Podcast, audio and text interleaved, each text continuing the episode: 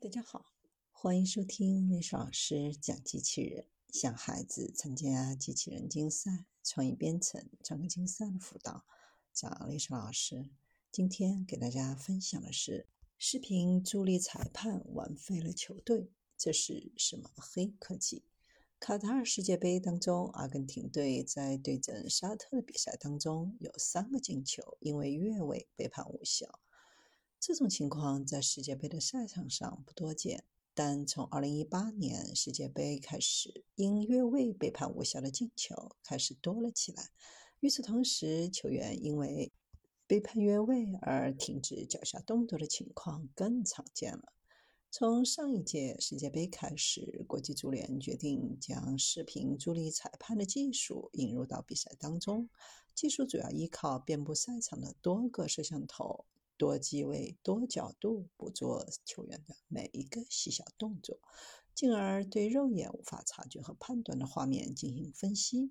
但他不直接给出判断结果，而是将结果交给赛场上的主裁判，最终的判决权仍然在主裁判手里。视频助力裁判提供的画面清晰无比，给出的分析结果也是无可挑剔。不由得赛场上的裁判们不幸福，因此虽然不会直接给出判罚的结果，但事实上仍然掌握着判罚的主导权。相比于人类裁判，机器既没有立场，也没有倾向，更不会掺杂感情，因此用它来辅助主裁判的判决，能够进一步保证比赛的公平公正。卡塔尔世界杯首次正式将半自动越位识别技术引入视频助理裁判。通过球场顶部的十二台特制摄像机，运用视频动作捕捉技术，定位二十九个和判罚相关的不同部位，形成数据点，以每秒五十次的频率发送数据，实时跟踪足球和球员的位置，自动画出虚拟越位线。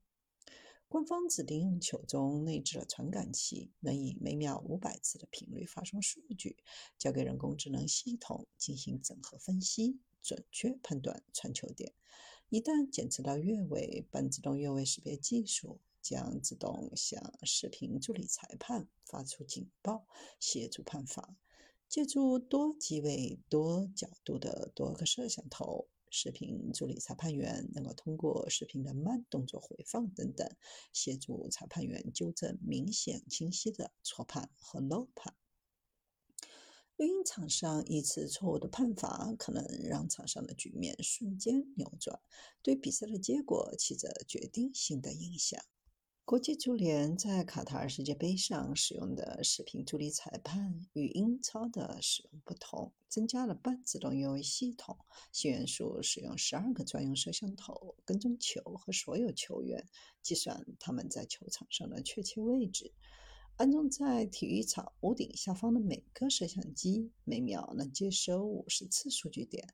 专注于二十九个数据点，包括每个球员的每个肢体和越位所需的四肢。比赛用球也将提供关键元素。球能够帮助裁判做出严格的越位决定。它的核心有一个惯性测量单元传感器，每秒向视频助力裁判控制室提供五百次数据。视频助力裁判使用自动选择的踢球点审查越位，然后通知现场裁判。如果确认，将从最清晰的角度生成 3D 动画，显示球和任何球员的位置。英超在五大联赛当中是最后一个使用视频助力裁判，但在使用过程当中，越来越多的人希望取消。因为它对各个球队以及英超联赛的品牌造成了巨大的影响。分析越位的视频帧数存在约三十厘米的容错率，技术与肉眼之间的误差加上视频助理裁判的容错率，一厘米的越位真的是越位吗？恐怕没有人能解释。这就造就了一些体毛级越位的争议。错误太多了。视频助理裁判不是问题，而是运行它的人出了问题。每一项高科技被研发出来都有它的作用，但如何用、用在哪里、用多少，依然掌控在人类的手中。大可不必担心高科技让世界杯变得无趣。比赛的趣味性仍然取决于我们自己。